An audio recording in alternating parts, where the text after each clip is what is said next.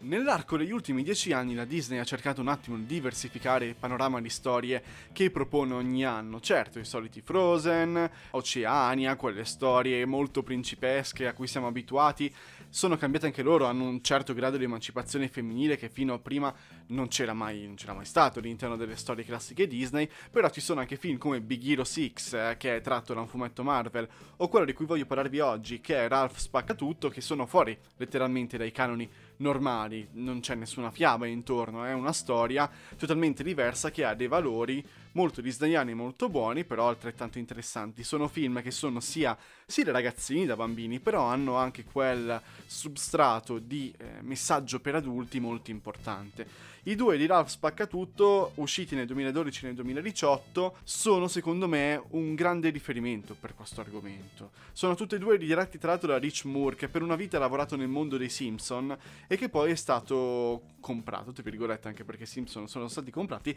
dalla Disney. La storia è molto interessante per chi non la conosce, perché la Disney, va bene, nel senso, ne avrete sentito parlare, la storia di Ralph, questo cattivo di un videogioco anni 80 che stufo del suo ruolo ormai dopo decenni, vuole diventare l'eroe di una storia, esce dal suo videogioco, che um, aggi- Felix aggiusta tutto e va alla ricerca di un posto d'eroe, finché non incappa in questa presenza molto strana che è quella di Vanellope One Schwitz, che anche lei è un outcast, cioè una che viene denigrata un po' nel suo gioco perché è stata programmata male. Lei glitcha, a volte gioca, a volte non gioca. Lei che è in questo videogioco di macchine zuccherine, posso definire un Candy Crush a macchine, ecco.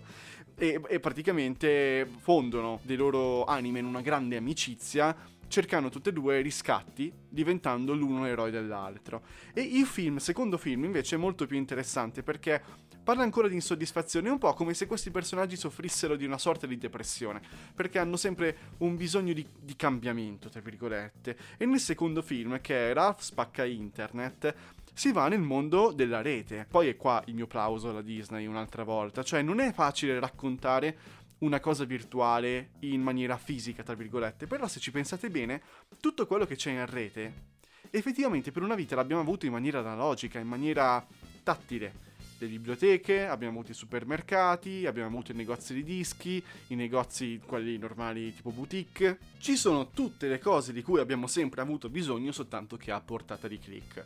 Per cui da, veramente dal lattaio al cartolaio sono tutti quanti all'interno della rete. È un'ottima rappresentazione quello che dà la Disney anche all'interno di una storia molto interessante perché è una storia che si prende molto poco, tra virgolette, sul serio. Anche la Disney si prende un po' in giro è la storia di Ralph e Vanellope che per recuperare un pezzo rotto all'interno, eh, proprio un pezzo fisico del, del videogioco di Vanellope che altrimenti verrà buttato via, vanno su eBay in internet per comprarlo. Il fatto è che non hanno i soldi, per cui il viaggio loro è sopravvivere alle regole dell'internet perché se muoiono nell'internet poi non ne recupera più nessuno, muoiono tra virgolette, e recuperare i soldi ovviamente per eh, ripristinare e portare all'ordine tutto quello che hanno vissuto tra lo spazio, l'arco narrativo tra il primo film e il secondo. Quindi io veramente vi consiglio, è un film per i bambini ovviamente, ma soprattutto per gli adulti.